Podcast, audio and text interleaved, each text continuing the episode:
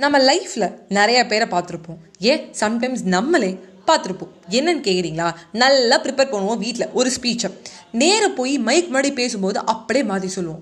Sometimes நம்ம உட்காந்து prepare பண்ணிகிட்டே இருப்போம். ஆனால் மைக்கில் போய் சொல்லவே மாட்டோம். எக்ஸாம்பிள் பார்த்தீங்கன்னா நான் சிக்ஸ் ஸ்டாண்டர்ட் படிக்கும் போதுங்க ஃபஸ்ட்டு அப்போ தான் வந்து நான் மைக் பிடிச்சி ஒரு இரநூறு முந்நூறு பேருக்கு முன்னாடி பேசினாங்க. அப்போ நீங்கள் நம்பவே மாட்டீங்க. நான் சூப்பராக பேசினேன். ஆனால் என்ன தெரியுமா பண்ணிட்டேன்? பதட்டத்தில் மைக் ஆன் பண்ணவே மறந்துட்டேன்.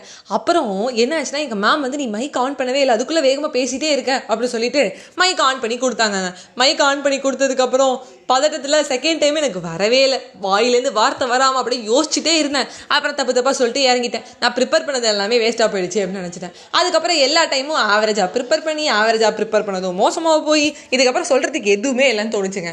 அப்போது லைஃப்பில் எப்படி முன்னேறலாம் அப்படிங்கும்போது ஒரு நல்ல கதை எனக்கு அப்பயே வந்து தெரிஞ்ச ஒரு விஷயம். ஸோ நான் உங்களுக்கு அதை சொல்ல போகிறேன் இப்போ என்ன ஆச்சுன்னா இங்கே ஒரு நம்ம கதையில் ஒரு பேரை இருக்கும் அவன் என்ன பண்ணுறான்னா நாளைக்கு ஒரு ஸ்பீச் காம்படிஷனுக்கு போகிறான் அப்போ என்ன ஆச்சுன்னா ஈவினிங் டைமில் அவங்க தாத்தா வாடா வாக்கிங் போகலாம் பீஸ்ஃபுல்லாக இருக்கும்னு அழிச்சிட்டு போகிறாரு ஸோ வணக்கம் நண்பர்களே. டைட்டில் கார்டு என்னன்னு பார்த்தீங்கன்னா ஜடேஜா வெர்சஸ் தோனி.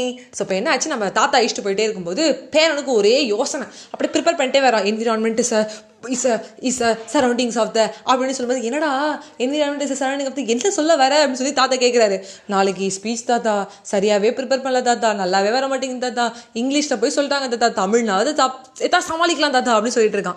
உடனே வந்து எங்கள் தாத்தா சொல்கிறாரு நான் உனக்கு கிரிக்கெட் வச்சு ஒரு எக்ஸாம்பிள் சொல்கிறேன் நம்ம தோனி தெரியுமா உனக்கு? அப்படின்னே பேரன் நல்லா மண்டையாட்டுறான் ஆ தெரியுமே அப்படின்னு. ஜடேஜா தெரியுமாங்கன்னா ஆ தெரியுமே அப்படிங்கிறான். நைன்டீன் எயிட்டி த்ரீலேருந்து நம்ம இந்தியா கப் அடிக்கிறதுலேருந்து தாத்தா வந்து கிரிக்கெட் பார்த்துட்டு இருக்காரு. கிரிக்கெட் வச்சு தான் எக்ஸாம்பிளே சொல்லுவாருன்னு பார்த்துக்கோங்களேன். அப்போ வந்து அந்த பேரண்ட்டை சொல்கிறாரு டே கண்ணா பார்த்துக்கோ. ஜடேஜா வந்து டெபியூட் அவார்டுன்னு சொல்லுவாங்க பார்த்துருக்கியா? ஆக்டர் அவார்டு ஆக்ட்ரஸ் அவார்ட்லாம் கொடுக்குற மாதிரி நம்ம ஜடேஜாக்கு ஒரு டெபியூட் இருக்குது எப்போன்னு பார்த்தீங்கன்னா India versus Sri Lanka match two thousand நைனில் ஆடும்போது நம்ம ஜடேஜா அப்போ தான் வந்து ப்ராக்டிஸ் பண்ணிட்டு இருக்காரு அப்போ என்ன ஆச்சுன்னா திடீர்னு ஒரு ரூம்குள்ளே போயிட்டு அந்த கனாடி ரூம்குள்ளே இருக்குல்ல அங்கே போயிட்டு அவர் மாட்டு தனியாகவே பேசிட்டு இருக்காரு இதை பார்த்துட்டே இருந்த நம்ம தலை தோனி என்ன பண்ணுறதுன்னு தெரியல. ஏன் தனியாக ஓடிட்டு இருக்கான்? இதானே பதட்டமாக இருப்பானோ? மேட்ச்ல தான் கோட்டை விட்டுருவானோ? எனக்கு பயம் வந்துருச்சு. உடனே என்ன பண்ணுறது வாட்டர் பாக்கெட்லாம் கொடுக்குற ஒரு பையனை விட்டு இங்கே வரா டே நேராக போய் அவன் என்ன பண்ணுறான்னு பார்த்துருவாடான்னு சொன்னோடனே அவர் போய் பார்க்குறாரு.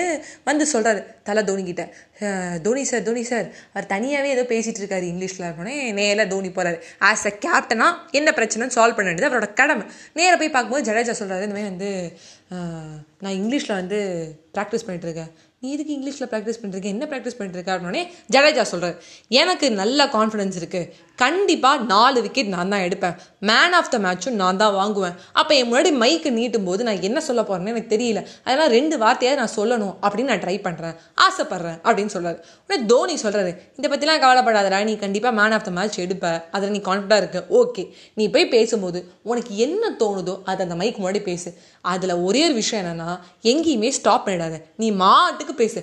கரெக்டோ தப்போ அதை பற்றி யோசிக்கவே யோசிக்காத. Grammar mistake spelling mistake extra extra விட்டு தள்ளிட்டு போயிட்டே இருந்தாரு நம்ம தலை தோனி வந்து பார்த்தீங்கன்னா ஒரு பெஸ்ட் ஃப்ரெண்டாக சொல்லியிருக்காரு. ஏன்னா நம்ம ஃப்ரெண்டு சொல்கிற ஒரே அது. விடா மச்சான் பார்த்துக்கலாம் அப்படின்னு. அதே மாதிரி விடு பார்த்துக்கலாம் அப்படின்னு சொல்கிறாரு நீங்கள் நம்பவே மாட்டீங்க. டூ தௌசண்ட் நைனில் ஜடேஜா தான் வந்து மேன் ஆஃப் த மேட்ச் மைக் மொழி போய் தப்பு தப்பு தப்பாக இங்கிலீஷ் பேசுகிறாரு ஆனால் ஃப்ளூவெண்ட்டாக பேசுகிறாரு அதை ஸ்டாப் பண்ணாமல் பேசிகிட்டே இருக்காரு.